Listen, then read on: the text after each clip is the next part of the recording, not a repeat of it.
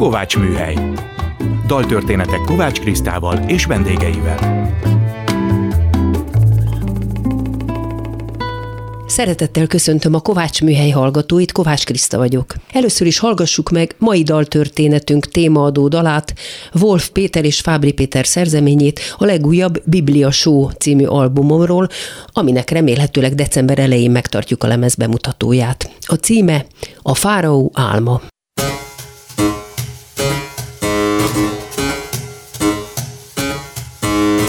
Képeken a fáraó az mindig trónon üldögél, de álmában a fáraó a Nílus partján áldogál. A Nílusban, mint tudjuk, jó sok krokodílus éldegél, s a krokodílus ott a vízben minden élőt felzabál.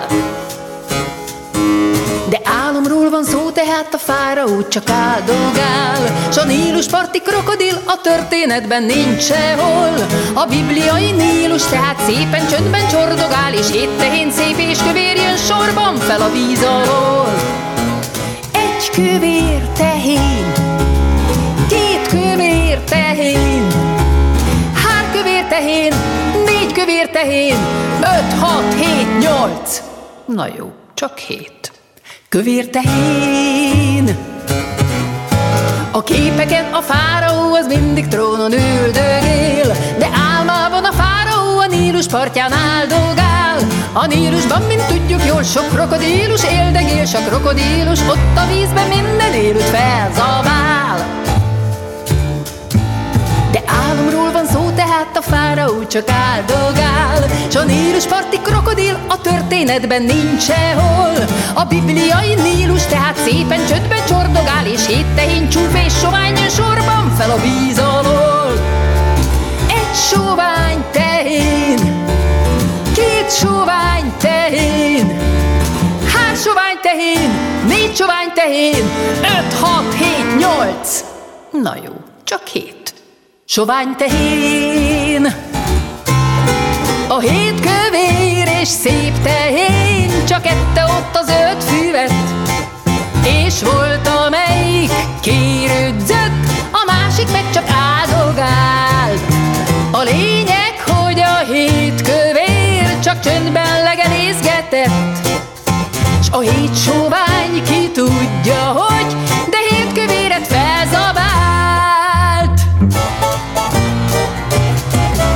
A fáraó felébredt és kérdezte mind a bölcseket. Most mit gondoljon, mit jelent a hét kövér, a hét sóvány? De nem tudták, a fáraó hivatta végül Józsefet Itt hoztak is a börtönből, mert azt remélték ő talán. A fáraó elmondta, hogy azért hozatta Józsefet A börtönből, mert tudja, hogy megfejti mind az álmokat És elmondta, mit álmodott, és kérte József fejtse meg Hogy mit jelent, hogy hét kövér tehénből semmi nem maradt Egy kövér tehén, egy sovány tehén, ham! Két kövér tehén, két sovány tehén, ham! Hár kövér tehén, hár sovány tehén, ham! Négy kövér tehén, négy sovány tehén, ham! Öt, hat, hét, nyolc! Na jó, csak hét. Sovány tehén ha ismered a Bibliát, hát tudod József mit felelt. Ha nem ismered, írd be csak a Google-ba, hogy fáraó. S hogy hét kövér, hogy hét csovány És megtudod, hogy Józsefet miért tiszteljük annyira, mint mesénkből is látható. Egy kövér tehén, egy sovány tehén, ham. Két kövér tehén, két sovány tehén, ham. Hár kövér tehén, sovány tehén, ham Négy kövér tehén, négy sovány tehén, ham Öt, hat, hét, nyolc Na jó, csak hét Köszöntöm a stúdióban Varga Dániel, egyiptológust. Jó estét kívánok! Jó estét kívánok, köszöntöm a hallgatókat, és köszönöm a meghívást. Mennyire lepte meg önt, hogy ezt a témát ebben a dalban feldolgoztuk? Engem ez több szempontból is meglepett. Az egyik az természetesen a, ez az in medias res kezdés, hogy tulajdonképpen egy ekkora hatalmas történetnek egy kulcspontja lett itt megragadva, ez ugye a Genezisnek a, a 41-es fejezetéről van szó, azon belül is a fárónak az első álmáról, hiszen itt ebben a fejezetben megtudjuk, hogy a fáró egy éjszaka két álmot is látott, Úgyhogy ez mindenképpen meglepett, hogy a kontextuson belül ennyire egy, egy darab pontot ragadott ki ez a, ez a dal, illetve ami, ami kevésbé okozott meglepetést, viszont mindenképpen megmosolyogtatott, az a gyermekdalhoz hasonló, nagyon zeneileg és nagyon szövegileg a gyermekdalok világát idéző idéző környezet adta ezt a, ezt a meglepetést, hiszen hogyha valaki Egyiptomról hall, a munkám során is ezt általában ezt tapasztalom, hogy ez a kis korosztálytól egészen a legidősebbekig mindenkit megfog. Ennek a kultúrának a varázsa, a rejtélyesség, az exotikuma, úgyhogy öröm volt ezt a dalt hallgatni. Köszönjük szépen. Mikor történt ez? Melyik fáraó idején játszódik a történet? Ez tulajdonképpen egy olyan, olyan kérdés, amit itt és most nem is biztos, hogy meg lehet válaszolni, ugyanis ez a sajnálatos eset áll fönt a bibliai történetekkel kapcsolatban, hogy nem tudjuk pontosan időrendi kontextusba belőni ezeket a rövidebb, hosszabb történeteket. Több elképzelés létezik, az biztos. És talán, hogyha két bibliai alakot kellene kiemelni, ahol mondjuk a legnagyobb viták folynak, hogy ezek történeti kontextusba hova helyezhetők el, az egyik az természetesen József története lenne, a másik pedig Mózesnek az alakja. Itt utóbbiról természetesen az Exodus kapcsán kell mindenképpen említést tenni, illetve hogyha egyiptomi párhuzamokat szeretnénk keresni, akkor Echnaton fáraóval szokták őt a leginkább azonosítani, mint a két monoteista vallásnak a megalapítóját. Ugyanakkor egy hatalmas különbség közöttük, hogy még Eknaton fáraó történetileg egy azonosítható személyiség, régészetileg egy jól adatolt fáraó. Még az mikor élt ő? Hát ő a Krisztus előtti 14.-13. század uh-huh. tehető. Addig ugye Mózes alakja egy sokkal inkább a kollektív emlékezetben megmaradt, ám történetileg nem megfogható személyiség. A József történet kapcsán pedig amikor a történet keletkezéséről van szó, akkor a kutatók a jelenállás szerint úgy gondolják, hogy ez a perzsa kor, tehát a Krisztus előtti 6. század legvége, illetve a koraptolemajosz kor, tehát a 4. 3. század időszaka közé tehető az a, az a periódus, amikor ez íródott vagy keletkezett, ugyanakkor számos olyan már az új birodalom időszakában, tehát a 15. 11. század közötti időszak megfigyelhető hagyományai is kitapinthatók ebben a történetben, amik esetlegesen egy korábbi datálást is feltételezhetnek, azonban nyitott a kérdés, és ezeket mindig kellő óvatossággal kell kezelni az ilyen pontokat. Jákobnak 12 fia volt, és közülük talán a legkedvesebb volt számára az egyik legfiatalabb József, illetve aztán Benyámin, tényleg a legfiatalabb, és kivételezett is vele, és ezért a testvérei irigykedtek rá, de jogos volt, hogy irigykedtek rá, és hogy ezért haragudtak rá, hogy miért őt szereti a legjobban az apjuk? Én úgy gondolom, hogy az irítség, az, az eredendő irítség az mindenképpen jogos volt, hiszen Józsefről tudni kell, hogy ő bár 11. gyermekként született, Jákob 11. gyermeke volt, ugyanakkor az első olyan fia volt, aki a kedvenc feleségtől Ráheltől született.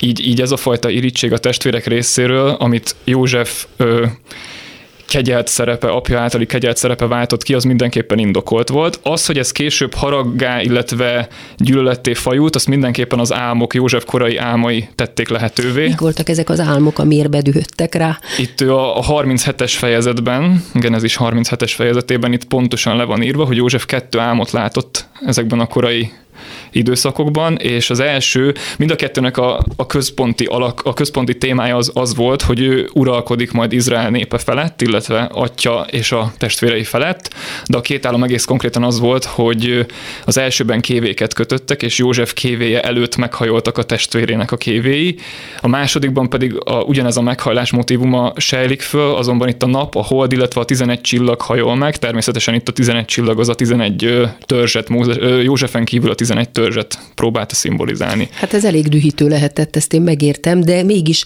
ezek az álmok később beteljesülnek, de majd akkor beszéljünk erről. Na most hogyan kerül József fogságba? Ugye a kútba bevetik a testvérek, annyira dühösek rá. Van.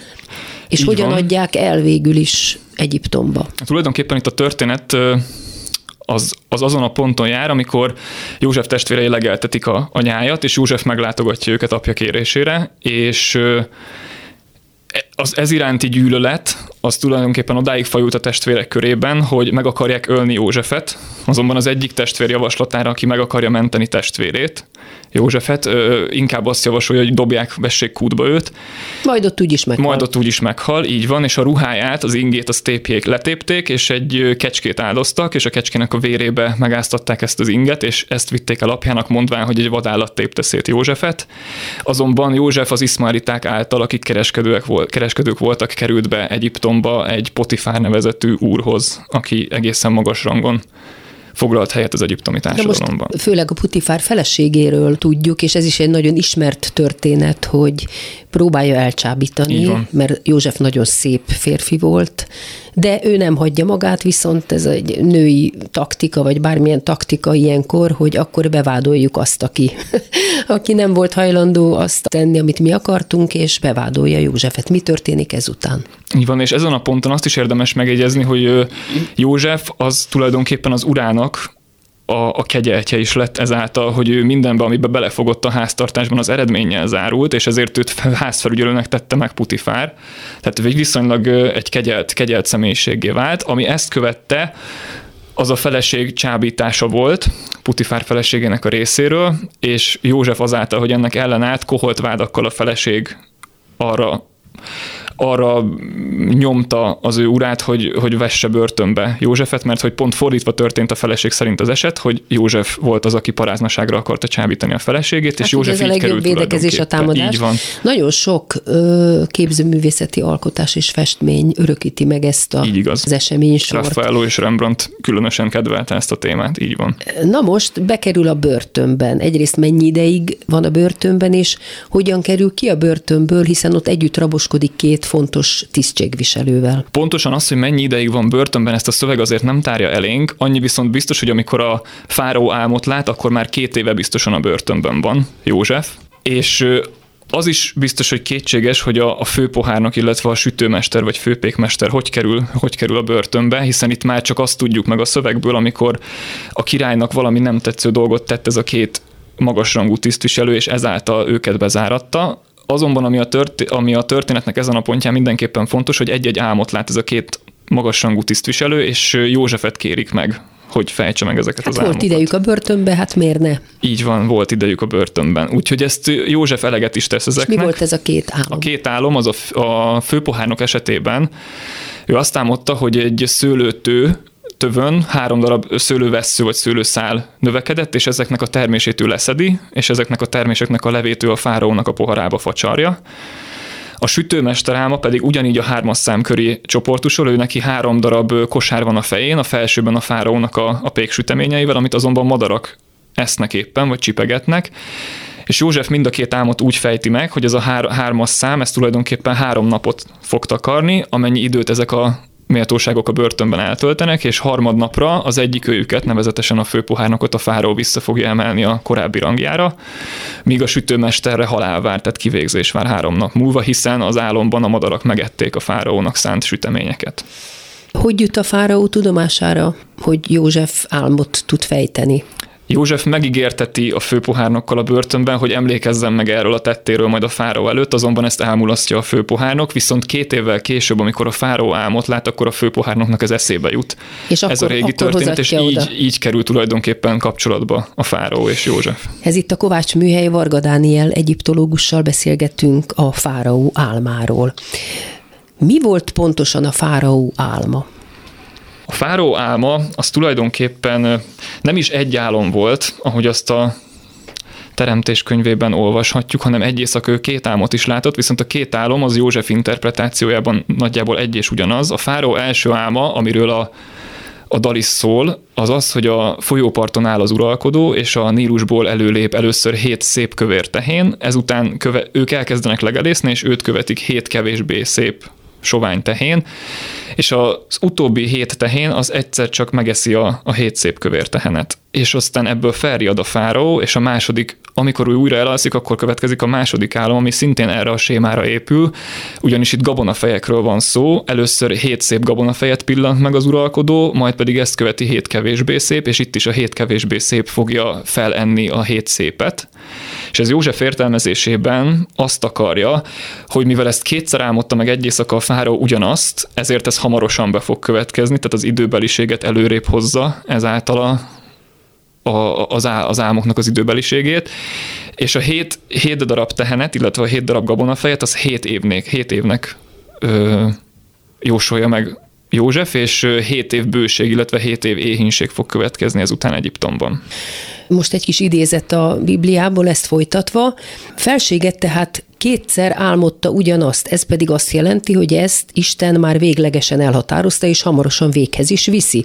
Most tehát jelöljön ki felséged egy értelmes és bölcs férfit, és adjon neki felhatalmazást egész Egyiptomban.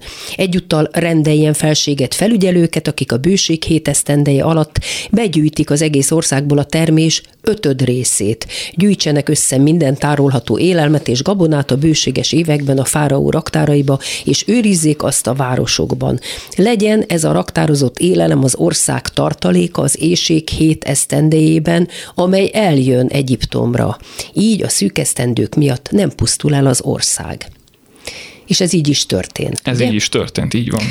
Hát akkor nagyon bölcs volt a fáraó, hogy megfogadta József tanácsát, sőt, kinevezi Józsefet. Tehát Így van. tulajdonképpen Józsefből egy ilyen főkormányzó lesz, vagy minek nevezhetjük Igen, és ezt? itt azt is nagyon fontos megemlíteni, hogy tulajdonképpen ez nem József tanácsa volt, hanem ez Isten tanácsa volt. Tehát József itt csak közvetítőként szerepel, Igen. és hivatalosan közvetlen kapcsolat az nincs József és Isten között, hanem Isten és Fáraó között van hivatalosan kapcsolat, ami nagyon jól ö, szinkronba állítható a korabeli Egyiptom társadalmával, amikor is a Fáraó az, aki közvetlen mediátor szerepben jelenik meg Istenek és emberek között. Tehát József csak közvetítő, ő csak az Istennek az akaratát, illetve a, a tervét közvetíti a fáraó felé, de így van, ő valóban a ország második legnagyobb embere lesz a közvetlenül az uralkodó alatt, ez bizonyos egyiptomi címeknek meg is feleltethető, például a vezíri cím, ami nem, nem egy hadsereg, illetve a hadászati, hadászatban megszokott címekkel kell összekeverni, hanem ez egy adminisztrációs cím volt, méghozzá az adminisztráció vezetője. Volt ő, aki például a magtárakért felelt, aki beszette az adót, tehát ez abszolút megfelel egyiptomi forrásokkal alátámasztható, hogy ezt valószínűleg, hogy ismerték a, a bibliai szerzők ebben Megint az csak esetben. egy rövid idézet, hogy ezt hogy írja le a Biblia. Azután Józsefhez fordult, mivel Isten neked mutatta meg mindezeket, nincs nálad bölcsebb és értelmesebb férfi. Téged bízlak hát meg, hogy viselj gondot egész birodalmamra. Népemet szabad kormányozza, és engedelmeskedjenek neked. Csak a királyi trón tesz engem hatalmasabbá nálad. Most azért egész Egyiptom kormányzójává teszlek téged. Ekkor a fáraó levette a pecsétgyűrűjét, és József ujjára húzta. Majd megparancsolta, hogy Józsefet öltöztessék rangjának megfelelő finom, lenvászon ruhába, és aranyláncot tett a nyakába. Ez nagyon-nagyon jó, hogy ehhez a részhez pont eljutottunk, és hogy ez itt pont föl lett olvasva, mert tulajdonképpen azzal, hogy ezt a bibliai szerzők betették ebbe a történetbe, egy nagyon pontos újbirodalmi egyiptomi szokásnak a, az ismerői, illetve erről tesz tanúbizonyságot, hogy jól ismerték az egyiptomi szokásokat egy specifikus korszakban, ez a 16., 12., 11. század közötti időszak, amikor is a királyi ajándékozás, hogyha, hogyha egy magasrangú tisztviselő valamilyen tettet végrehajt, vagy kinevezik, akkor ez pontosan így zajlott, és ennek az ajándékozásnak, ahol esetlegesen rabszolgákat kapott, különböző ruhákat kapott, élelmet kapott, ezen belül az egyik specifikus ajándék az egy aranygallér volt, amire az egyiptomi szövegek sebiú gallérként hivatkoznak. Ez tulajdonképpen az aranylánccal feleltethető meg ebben a történetben, és arról is hallunk egyiptomi forrásokban, illetve ebben a Biblia történetben is, hogy szekéren viszi körbe az országba, egy kétfős szekéren, ami pedig idegen közvetítéssel a 18. dinasztia korától jól adatolt, jól adatolt szekerekről tudunk Egyiptomban, amik szintén kétfősek voltak, és amik között volt harcászati szekér is, illetve sportszekér is, szóval nagyon pontos ismeretekkel rendelkeztek az új birodalmi hagyományok kapcsán ezek a bibliai szerzők. De még egy nagyon fontos dolgot megtudunk, hogy fontos adótörténeti jelentősége is van ennek a résznek, hiszen József azt javasolja a fáraónak, hogy a bőség esztendejében a termés 20% át azaz az ötödét szedje be adóként, majd ha ínséges évek jönnek, akkor ebből biztosítson élelmet, vetőmagot, állatokat a lakosságnak is, és tulajdonképpen ez lett a rendszeres adózásnak a kezdete? Valójában, hogyha Egyiptom, esetéből, egyet, Egyiptom esetéről beszélünk, akkor a rendszeres adózásnak a kezdete természetesen nem ez az időszak, hiszen az Óbirodalom, tehát a Krisztus előtti 27.-22. századból már tudunk olyan információkkal szolgálni, amikor is rendszeresen adóztak. Például ez volt az aratáskor beszedett éves gabona vagy terményadó, és nagyon fontos, hogy ezek kora- a korai időszakokban barterezések voltak, tehát terményért terményt kaptak, uh-huh. ugyanis a pénzveretés Egyiptomban a Krisztus előtti 7. század közepe előtt nem volt jelen, és ezeknek a pénzeknek a kiadatása pedig a Krisztus előtti 5. századnak a legvégére keltezhető és a templomoknak nagyon fontos szerepük volt például, illetve a királyi intézményeknek az adók beszedése kapcsán, ugyanis ezekből finanszírozták a különböző királyi építkezéseket, a különböző bányászexpedíciókat, esetlegesen a határok felügyeletét, illetve a külföldre küldött kereskedelmi expedíciókat is ezekből támogatták, ezekből a pénzekből. Na most ugorjunk oda, hogy hogyan teljesedik be József korai álma, amiről beszéltünk, amikor a testvérei eléjárulnak 20 évvel később, hogy élelmet kérjenek, ugye ez a hét szűkesztendő alatt van, és József egy komoly, a fáraó utáni vezető pozícióban fogadja őket. Így van, ez, a, ez tehát a, a történetünknek a második fele már erőteljesen, és uh, tulajdonképpen itt arról van szó, hogy uh, az egész közel-kelet éhínség, az egész közel-keletet éhínség sújtja egy Kánaán területét is, ezért Jákob elküldi a, a fiait, hogy Egyiptomból szerezzenek gabonát, hiszen ott pontosan tudják, hogy bőség van. Azonban a testvérek csak a második látogatás során, illetve a testvérek előtt József csak a második látogatás során mutatkozik meg, és ismerteti meg magát.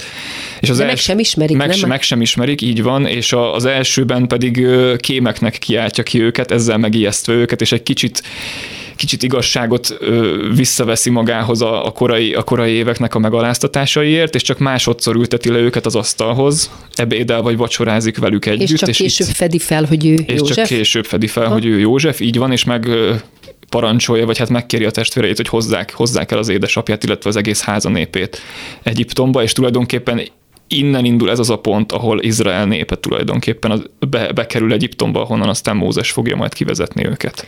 És ő ajánlja föl nekik, hogy akkor telepedjetek ide le, és éljetek itt. A fáraónak a szoros össze játszásában, tehát a fáraó nagyon támogató ezzel kapcsolatban, és északon telepíti le őket Goshen városába, amit ma a kutatók valahol a delta keleti részébe, az egykori főváros Avaris közelébe tesznek, ahol egyébként tudunk arról, hogy zsidó telepek voltak például az új birodalom idején. Tehát tulajdonképpen József igazságot is szolgáltat, de megbocsát nekik és segíti őket, mint egy jó testvér. Tehát tulajdonképpen happy end zárul a történet. Mindenképpen azt Viszont olyan szempontból nem zárul talán happy end hogy kap egy feleséget a fáraótól, Ászenatot, ugye? És a gyerekei már egyiptomiakká lesznek, ha jól olvastam, ugye? Igen, legalábbis Mindenképpen, mindenképpen úgy tűnik, hogy, hogy ez az integrációs folyamat, ami itt megindul, az, az eléri azt a, azt a várt hatást, amit, amit szerintem el, el kell egyébként egy, egy ideális esetben érni. Tehát egy, egy, egy zsidó héber apa és egy egyiptomi anya, elvileg egyiptomi anyától talán mind a két kultúrát egy, egy kicsit magukévá tehetik a, a fiúk, akik, akik József gyermekeiként születtek, és ugyanakkor ez pedig egy ideális életpálya egy olyan esetben, amikor a krízis, sújtott, krízis sújtotta a területről tömeges bevándorlás, tömeges elvándorlás következik be, hiszen itt mindkét fél, a befogadó ország, illetve a bejövő népnek is kellően rugalmasnak kell lenni ahhoz, hogy ez jól működhessen, ahhoz, hogy be, befogadja az ország, ahhoz, hogy aztán a nép integrálódhasson, és aztán egy idővel az őkből mi legyen, tehát hogy megtörténjen az, az asszimilálódás. És ez úgy tűnik, hogy ebben, ebben egy ideális végkifejlett következik be a József történet végén? Hát befejezésül már csak egy rövid kérdésre, egy rövid választ várnék. Milyen tanulsággal szolgál nekünk ma ez a történet? Én ezen gondolkodtam idefele jövet pont, és nekem, nekem pont ez a, ez a fajta vándorlás és idegenek és, és mi és ők kapcsolata az, ami, ami nekem talán a legnagyobb tanulsággal szolgál, hogy ez az ókorban sem volt már másképp, és talán az egyik legégetőbb nemzetközi probléma ez ma is, ma is ez a bevándorlás kérdése. Igen, a migráció, emigráció kérdése, ez minket is érint ma is. Köszönöm Így van, szépen köszönöm szépen Dánielnek, hogy eljött a Kovács műhelybe. Viszontlátásra. Viszontlátásra. És most jöjjön ugyanez a dal, egy teljesen más feldolgozásban, csak rebben, előadja Farkas Gábor Gábriel. A képeken a fáraó, az mindig trónon üldögél, de álmában a fáraó a Nílus partján áldogál. A Nílus parton, mint tudjuk, jó sok krokodílus érdegés, a krokodílus ott a vízben minden élőt felzabál. De álomról van szó, tehát a fáraó csak áldogál, s a Nílus parti krokodil a történetben nincs sehol. A bibliai Nílus tehát szépen csörben csordogál, és Hét tehén, szép és kövér, jön sorban fel a víz alól. Egy kövér tehén, kövér tehén, kövér tehén, kövér tehén, kövér tehén, kövér tehén, kövér tehén. Na jó, csak hét. Freud in the house.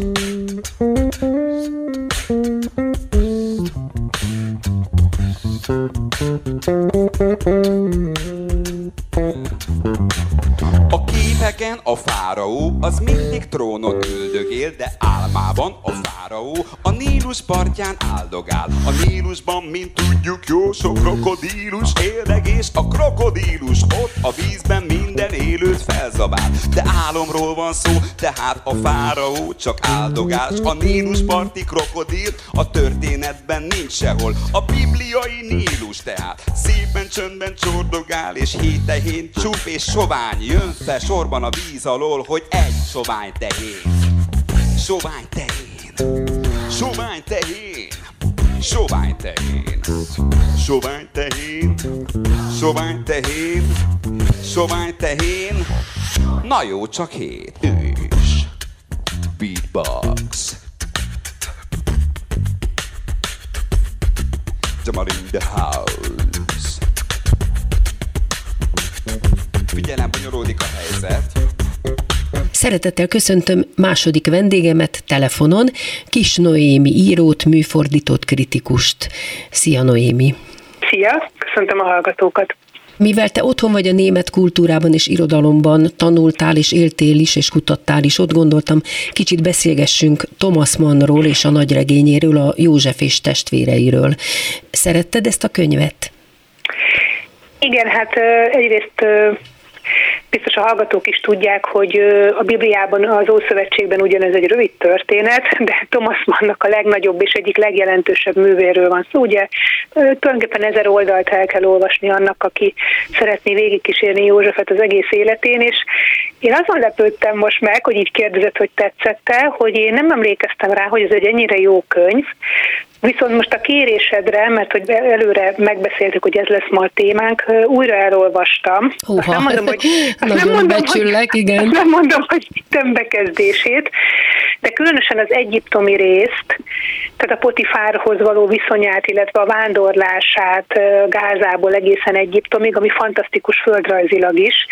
Úgyhogy én nagyon ajánlom a, az olvasóknak, és annak, aki szeretne egy kicsit más irodalmat olvasni, mint ami ma benne van a levegőben. Egyébként szerintem a Thomas Mann is nagyon aktuális, rengeteg olyan dolgot találtam benne, ami szerintem ma nagyon fontos a társadalmunkban és az esztétikában, az irodalomban. Úgyhogy én most meglepődtem, hogy mennyire nagy rajongója vagyok még mindig ennek a regénynek. Hát én is korábban olvastam, én most nem olvastam újra, de azért sokszor szóba jön ez a regény. Egyébként korábban Komoróci Géza az ELTE történelem szakán ebből tanította fél évig az ókort. Na most Thomas Mann ennyire alaposan ismerhette a kort, vagy csak a Bibliára támaszkodott? Igen, ez nagyon érdekes, tehát nyilván nem, mert ugye én is írok könyveket, és tudom, hogy mi munka van egy könyv mögött, és milyen kevés lesz az, ami átjön. Tehát uh-huh. én úgy tudom, hogy ő három évig, tehát 1930-tól 33-ig, vagy talán még tovább is három évig csak a forrásokat elemezte. Uh-huh. Egyébként Kerényi Károly volt az egyik legfontosabb levelező partnere, uh-huh. tehát van egy magyar kapcsolat, Igen. és amúgy, amúgy is Thomas Mann nagyon szerette a magyar kultúrát, meg a magyar irodalmat. Az, hogy antik korral foglalkozik az egyiptológiával, ez nem meglepő, mert ugye abban a korban történtek a nagy felfedezések, tehát fáraók, szfin- szfinx, az egész földrajz, az egyiptomi kultúra nagyon nagy divat volt ugye a nyugatnak az idejében, itt nálunk is. Az egész nyugati irodalomban volt egy felívelése. Az, hogy, az, hogy a judaizmussal és a zsidósággal elkezd foglalkozni, úgy tudom, hogy ez egy utazásnak köszönhető, tehát, hogy uh-huh. ő tett egy utazást Egyiptomba, Palesztinába, Gázai övezetbe, amiket, ami- amiknek persze ma teljesen más a politikai jelentősége, de abban a korban, amiben ő visszaírja József történetét, ami nem egészen egyezik a bibliai történettel, mert ő Echnaton fáraónak a korába teszi vissza a regényt, Úgyhogy én azt gondolom, hogy nagyon-nagyon nagy munka van ebben a könyvben. Eleve tíz évig írta, ugye nagyon hosszú könyv, tehát Németországban kezdte, és Kaliforniában fejezte be, amikor ő ugye számüzetésbe kerül Amerikába, uh-huh. egyébként pont a nemzeti szocializmus miatt. Az nagyon érdekes nekem, hogy mennyiben nemzeti judaista ez a könyv, mert azt mondják ugye, hogy nem, mert ez egy judaista könyv, de mégis azt gondolom, hogy Józsefnek a kiválasztottsága és maga ez a kiválasztottság tudat, maga az a feudális társadalom, amit ábrázol benne Thomas Mann, azért abban nagyon erősen benne van a 20-as, 30-as éveknek az európai politikája. Most ez akár kritikus, akár nem. Én azt mondom ma nőként, hogy ez egy nagyon patriarchális könyv, tehát ugye férfiak között játszódik, férfiak kiválasztott, a nők mellékszereplők. Bonyolult a nőknek is az ábrázolása, de nem annyira filozófikus és eszmei és ironikus, mint a férfiaké. Tehát ezt is most így megfigyeltem. Engem ez nem bánt most nőként, de azért gondoljuk el, hogy ez tényleg a 20-as, 30-as évek társadalomképe. Úgyhogy azt gondolom, hogy nagyon nagy, nagyon komoly kutatómunka van, és egyébként a földrajzát is megnéztem, mert most az érdekelt, hogy mennyire egyeznek a uh-huh. városok és a tájak, és azt is nagyon alaposan megnézte, úgyhogy szerintem ez nagyon nagy írói munka. És az, hogy végül is 33-ban kezdi illetve akkor jelenik meg azt hiszem az első rész, de az, hogy ez egy zsidó történet, és ez a fasizmus idején íródik, ehhez kellett valamiféle bátorság, vagy volt ebbe bármiféle tudatosság, vagy ellenállása a fennálló rendszerrel? Az író el részéről? Tudom, el, tudom, el tudom képzelni, de ezt, mint ahogy az előbb is említettem, hogy, hogy ne válasszuk szét, tehát a freudizmus, az álom, a kiválasztottság, uh-huh. az arisztokratikus társadalom, ugye Thomas Mann nagyon polgári, nagyon arisztokrata, uh-huh. őt, bal, őt balról is lehet kritizálni, tehát azért nem ő volt a, a baloldali ellenállója, de volt a keresztény középosztálynak egyébként a mai kutatások szerint egy olyan rétege, egy olyan polgári rétege német Németországban, akik, akik nagyon is ellenálltak a nemzeti szocializmusnak, mert ugye az egy nemzeti szocializmus Igen. volt, egy új társadalmat, egy egy utopisztikus víziója volt a társadalomnak, és ugye nagyon kegyetlen lett a második világháborúban, ahogy ezt megvalósították, de erről most ne is beszéljünk, mert ez tényleg máshol vezet. De Thomas Mann ahhoz az osztályhoz tartozott, akik ezt nem akarták. Ez egy teljesen egyértelmű, ugye neki Münchenből Zürichbe kellett telepedni, és még onnan is el kellett mennie Amerikába. Úgyhogy nem volt egyáltalán barátja ennek, és szerintem ebben a műben azért minden benne van arról a korról, tehát az egész az álomfejtés, a titokzatossága, az ókorhoz való viszony, a műveltség, a polgáriasság, a szabad eszmék, a szabad gondolkodás, egy, egy ilyen újfajta liberalizmus, ami jellemezte a 20-as, 30-as évek egyébként német gondolkodását is bármennyire meglepő. Úgyhogy szerintem igen, tehát ez egyáltalán nem véletlen, hogy ehhez a témához nyúl, de én úgy tudom, hogy több, tehát nem csak ez az utazás volt, hanem hogy így a, az zavarta Thomas Mann, hogy a Bibliában, amit már Goethe is korábban említett, hogy ez a József, ez egy milyen érdekes figura, hogy ugye ott hagyja a saját kultúráját, alkalmazkodik egy másikhoz, ez a zsidóságban nagyon fontos, ugye az asszimiláció, a hajlékonyság, az alkalmazkodás, egy, egy saját kiválasztottság, egy, egy másfajta gondolkodás. Szerintem Thomas Mann ez inspirálta magának Józsefnek a bibliai, az Ószövetség, ugye Mózesi története, és a Józsefhez kapcsolódó nevek, ugye Jákobtól Benyáminig, és a nők, akik felvonulnak, és közben pedig egy valós történelmi háttér, ugye Egyiptomot így tudta bemutatni, ami hát fantasztikusan sikerült neki. Említetted Gőtét, tőle van ez az idézet, hogy ez a természetes elbeszélés rendkívül kecses, csak hogy túl rövidnek tűnik, és az ember késztetést érez arra, hogy részleteiben ábrázolja. Ez is egy inspiráció lehetett Thomas Mann számára? Igen, el tudom képzelni, ugyanis Gőtének a kultusza az nagyon magas volt, ugye 20-as, 30-as években vagyunk. Gőte volt az a német irodalomban, aki nem annyira nemzeti irodalomban gondolkozott, hanem világirodalomban. Tőle tudjuk ezt az úgynevezett Welt literatúr fogalmát. Uh-huh. Ő az itáliai verseivel lett híres, a nyitottságával, az utazásaival, tehát hogy ő ki tudott lépni a német kultúrából, és ugyanezt csinálja Thomas Mann is, hogy egy világpolgár tehát ő neki nem fontos a nemzet, egy teljesen más országot és várost és korszakot ábrázol, tehát ez nem a Budenbrock ház, ugye ez a József és testvérei, ami, ami inkább világirodalom. Egyébként nemrég elolvastam a Budenbrock házat is, ami Aha. rendkívül untatott. Igen? Hát azt egyáltalán nem tartottam izgalmasnak. Ezért is volt nekem most érdekes, hogy mennyivel közelebb áll hozzám a József és testvérei, mert ma sokkal inkább ebben a gőtei világirodalomban élünk. Ugye rengeteg művet fordítunk, meg angolul olvasnak most már nagyon sokan, németül is sokan olvasnak, tehát ezek a nemzeti irodalmak, nemzeti hagyományok feloldódnak ugye ma a világirodalomban, és ezt Gőte már a 18. században tudta, és Thomas Mann volt ennek az igazi megvalósítója, de nem a korai műveiben, hanem a József és testvéreiben, ami igazából egy késői művének számít, mert ugye egészen a Sok évig írta, végéig, igen. Igen, tehát ezért azt mondom, hogy ő neki ez egy ilyen, ez, ez igaz, ugye 55-ben hal meg, azt hiszem, végül is Zürich Küneszban van eltemetve, tehát Svájcban van mai napig is a mhm. sírja, uh-huh. úgyhogy nem Németországban ö, halt meg, ez is szerintem beszédes, és ezért ő egy nagyon nyitott ö, író lett. A Budenbrock házban ez a nyitottság még nem, nem érződik szerintem annyira. Ez itt a Kovács Műhely Kis Noémival beszélgetünk a Fáraó álma kapcsán, Thomas Marról és az ő József és testvérei című nagyregényéről. Említetted a fordítást, te németül jól beszélsz, gondolom olvasol. Olvastad a regényt eredetiben is? Hát egy-egy mondatot, de most, most megmondom őszintén, hogy most a magyar fordítást uh-huh. olvastam. És milyen a, milyen a magyar fordítás? Én nagyon jónak tartom, fantasztikus. Ki, ki a fordító? gazdag. Sárközi György, aki már az 50-es években lefordította. Többen is fordították. Soltész Gáspár nevét említem, mert ő például a nagypapámnak a legjobb barátja volt, és ő is Thomas Mann fordító, Aha. és Nemes Nagy Ágnessel is jobban volt. Nemes Nagy Ágnes is rajongott, ugye Thomas Mannér, József Attila rajongott, uh-huh. tehát itt rengeteg író lefordíthatta volna, de a József és testvéreihez rengeteg filológiai munkát kell végezni a fordításhoz uh-huh, is. Uh-huh. Mert ugye meg kell találni az egyiptomi kultúrának a magyar megfelelőit, rendkívül sok utalás van a műben, ez e, egyszerűen számomra ez szinte felfoghatatlan munka. Ez majdnem olyan, mint Eszterházinak a harmónia célesztiszét németre fordítani. Tehát itt elképesztő filológiai munkája van egy fordítónak, csak az, hogy visszakeresse a Bibliát, az utalásokat, az Ószövetséget, és mindazt a földrajzot és azt a forrást, amit beépített Thomas Mann. Úgyhogy szerintem ez, és ez nagyon gördülékeny, nagyon jól olvasható, úgyhogy ebből is látszik, hogy milyen jó a magyar fordítás irodalom, mert ugye kis nyelv vagyunk, és minden nagyobb nyelvből mindent lefordítunk, a jelentős világirodom le van fordítva, úgyhogy szerintem ez a József és testvérei, ez a mai napig is nagyon könnyen olvasható. Ez nem olyan, mint a Shakespeare, amit Nádas Diádám újra fordít, vagy Varró Dániel.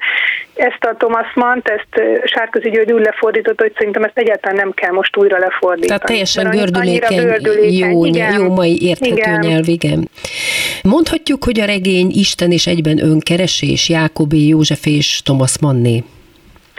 Azt hiszem, igen.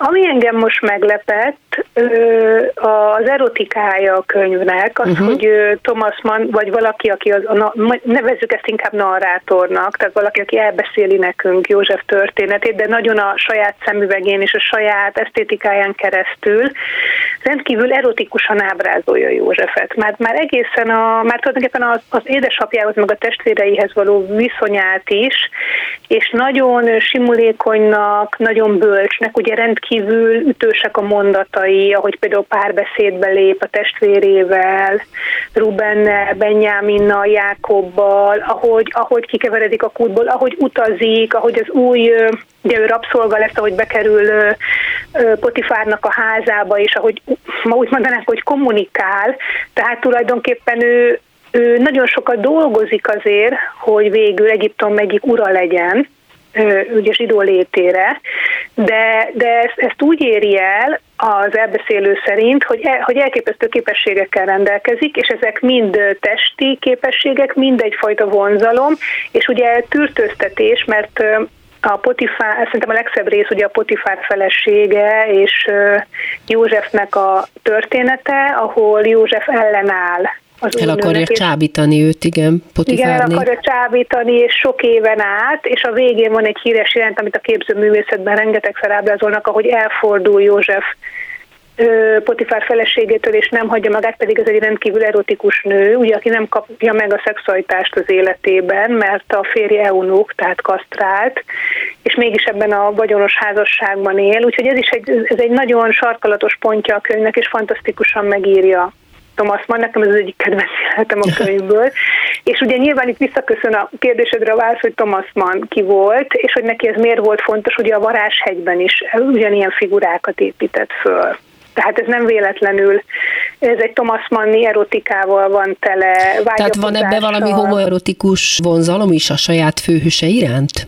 Igen, Szerintem igen, tehát Józsefet ma úgy mondanánk, hogy egy ilyen nagyon erotikus férfinek ábrázolja. Ezt nem tudom, hogy a Bibliában így volt ebben, egyáltalán nem vagyok biztos, de Thomas Mann számára ez egyet jelentett az önazonossággal, a kiválasztottsággal, hogy valaki nagyon vonzó és nagyon szép. Egyébként érdekes módon ő nem volt ilyen, sőt, nagyon nehezen tudjuk végigkövetni a szerelmi életét, naplóiból, meg inkább a regényeiből következtetünk erre, de ez a korszaknak is a füllettsége. Tehát ezt mondjuk uh-huh. a mhm. Szerbantal utas és holdvilágában is megtaláljuk ezt a férfi típust. Úgyhogy szerintem ez nagyon nagyon annak a korszaknak a Benne volt a levegőben, ugye? Igen, igen. igen. Szinte. A testvérek rivalizálása is kulcsfontosságú a regényben, de ez erre is párhuzamos lehet egy kicsit Thomas Mann saját élete, hiszen Heinrich Mannnal is testvérével volt egyfajta rivalizálás. Igen, ők nagyon jó testvérek voltak az elején, ugye mindketten írók voltak, az apukájuk korán meghalt, el is kellett tartani magukat, meg örököltek is egy vagyont, és azt gondolták, hogy ők írók lesznek, csak Heinrich Mann sokkal inkább arra tolódott, én úgy mondanám, hogy ő inkább szociáldemokrata volt, uh-huh. Thomas Mann pedig megmaradt így a keresztény középosztály, ugye házasodott is, vagyonos nő lett a felesége, több gyereke született, egy nagypolgári életet tudott élni. Heinrich Mann pedig elsodródott, de ugyanolyan jelentős író, sőt Igen. ma már vitatkoznak ezen, hogy ki a jelentősebb, mert ugye Heinrich Mannnak is nagyon fontos művei vannak, és én azt gondolom, hogy ez valahol természetes, mert ugye a bátyja volt, és írók azért nagyon nehezen tudnak sokáig együtt dolgozni, nekem is ez uh-huh. a mhm. tapasztalatom. Uh-huh. Ez nem baj, tehát hogy nyilván egymásra jó hatással voltak. Sokszor az utókor a konfliktusaikat őrzi meg, de én azt gondolom, hogy ez egy termékeny kapcsolat volt kettőjük között, hogy ők íróvá váltak. Ez biztos, hogy hogy közös segítségnyújtás volt, és hasonló társadalmi közegben mozogtak. Az, hogy másfele mennek írók, ez teljesen természetes. Az irodalom, meg az írás, ez egy individuális műfaj, mindig csodálkozom, amikor, amikor két szerzője van egy műnek, mert nagyon nehéz két szerzőnek együtt dolgozni és szerintem ez szinte természetes, hogy szétválnak az útjaik, mert egyszerűen különböző könyveket írnak, különbözőképpen látják a társadalmat, viták vannak, konfliktusok. Én ezt az irodalom részének tekintem, nem gondolom, hogy rossz, hogy mondjuk a József Attila nem volt jó a Babics Mihályjal, tehát nem voltak jóban, vagy Kosztolányi Babicsal, tehát ezek nagyon fontos viták, úgyhogy én ezt mindig azt mondom, hogy ezek viszik előre az irodalmat igazából. Uh-huh. Beszéljünk József gyerekeiről, akik tulajdonképpen egyiptomiakká lesznek, és nem folytatják a Héber hagyományt, és hát ebben egy picit talán az, hogy lezárja Thomas Mann itt a jövőt, tehát befejezi kvázi ennek a népnek az életét, hiszen ők már egyiptomiak és nem zsidók. Igen, hát ez a bibliai hűség, és ugye ez a bibliai kérdése is, hogy vajon ez helyese, vagy hogy ezt hogyan értékelik a testvérek, a család, és hogy mi a zsidóságnak a sorsa. Ez ma is egy nagy kérdésünk, ugye ma nagyon nagy a migráció, a helyváltoztatás, asszimilálódnunk kell, de ugyanígy hát mindig volt, szerintem mindig igen, volt mindig is volt, és, és mindig alkalmazkodni kell, tehát Kelet-Európa az utóbbi 30 évben semmi más nem csinált, mint alkalmazkodott Nyugat-Európához, előtte a Szovjetunióhoz, de egyébként ez nem is volt olyan erős hatással. Tehát én azt látom, hogy ma pedig nagyon erős a nyugatosodás, ez akár jót jelent, akár rosszat. Tehát, hogy ezek olyan kérdések, amiket a, magyarság, vagy a judaizmus, vagy, az, vagy, az, vagy Egyiptomnak a, a vége, az elmúlás, a birodalmak eltűnése jelent, hogy Nyilván Thomas Mann próbálta ennek a gyökereit keresni, hogy az emlékezet és a monoteizmus, tehát hogy nemzedékről nemzedékre hogyan hagyományozódik, és hogyan különböződik el ettől, mi lesz az utódoknak a sorsa. Szerintem ez, ez az allegóriája tulajdonképpen ennek a regénynek, és ezt, ezt is nagyon részletesen ábrázolja az utolsó könyvben. Befejezésül akkor most pár mondatot rólad, hogy mit írsz most, mit tervezel. Tervezel-e egyáltalán mondjuk egy ilyen hatalmas nagy regényt írni? Mert gondolom az egy Igen. nagy elhatározás. Hát ez egy nagy álom, szerintem egy írónak, és én azt gondolom, hogy mivel anyuka vagyok, és gyerekeim vannak. És Kikreid vannak, ugye? Igen, igen, és hogy ők, őket most nagyon sok dolgom van, de ugye el tudom képzelni, hogy ők felnőnek, mert ugye ez mindennapos munka. Igen, sok éves. Igen, és az írók, ugye ő számüzetésben is szoktam azt mondani, és mi nem vagyunk számüzetésben, ma az írók nem tudom mennyire tudják ezt a hallgatók, általában az utazásaikból, a fellépéseikből élnek. Tehát már ma már könyveladásból, tehát nagyon populáris lett a piac, és tehát igényes könyveket nem lehet nagy példányszámban eladni, ez teljesen természetes törvénye tulajdonképpen a kultúrának. Úgyhogy én most egyébként Azért is olvastam a Thomas Mant ilyen jól, vagy ennyire nagy kedve, mert pont egy ilyen hasonló, de persze rövidebb könyvön dolgozom, hogy 1948-tól 52-ig megnéztem olyan nőket, akik ilyen, tehát levélt árasztam büntetőügyekben, mert a nagypapám törvényszéki orvos volt, hmm. és, meg, és megjelent ez a Balaton novellás kötetem, annak az utolsó előtti elbeszélés a kanális lány, és találtam 12 nőnek a történetét a második világháború után, akik valamilyen oknál fogva megölik a gyereküket, oh. és most ezt a történetet, ezt a szomorú és nagyon megrázott, de nagyon igaz történetet dolgozom fel levéltári anyagokból, úgyhogy ez lesz a következő könyvem, de hogy ez mikor jelenik meg, azt nem tudom, mert még nagyon az elején tartok, és még a hangot is meg kell hozzá találnom, meg az elbeszélőt, úgyhogy Úgyhogy egyelőre ezen dolgozom, de most jelent meg egyébként egy gyerekkönyvem, ami egy északi, tulajdonképpen egy szigeten, szigetvilágban játszódik, egy kisfiúnak a története, aki elhagyja a szüleit, egy inkább ilyen metaforikus mese. Hát köszönöm. Ez egy regény. köszönöm szépen Kis Noéminak, hogy vendége volt a Kovács műjében, és további sok sikert és jó munkát kívánok neked, Szerbusz Noémi. Nagyon szépen köszönöm a meghívást. És köszönöm hallgatóink figyelmét Pályi Márk és Bíró Kristóf munkatársaim nevében is. Az adás ismétlése ma este tízkor hallható, majd utána az archívumban is bármikor elérhető, sőt, most már podcastként is hallgatható. Hallgassanak minket továbbra is az interneten. Jövő vasárnap újabb daltörténettel jelentkezik a Kovács műhelyben, de Kovács Krisztával és vendégeivel. Hűség. Ez a címe Wolf Péter és Fábri Péter dalának a Biblia Show című lemezemből, amit december elején élőben is meghallgathatnak majd a lemezbemutató koncertemen. Első vendégem Koltai Kornélia hebraista, ókortörténész, az ELTE adjunktusa lesz. Őt a bibliai rút történetéről fogom kérdezni. Második vendégemet Nádasdi Ádám írót, nyelvészt és műfordítót arról faggatom, hogy a hűség hogyan jelenik meg Danténál és Shakespeare darabjaiban. Azt is megkérdezem tőle, hogy a meleg kultúrában a hűség kérdése hogyan vetődik föl, egyáltalán van-e bármilyen különbség ennek megítélésében. Kovács műhely. Vasárnaponként 5-kor, ismétlés este 10-kor, majd az archívumon bármikor. És hallgassák az adást most már podcaston is. Viszont hallásra. És most következik a dal Hűség.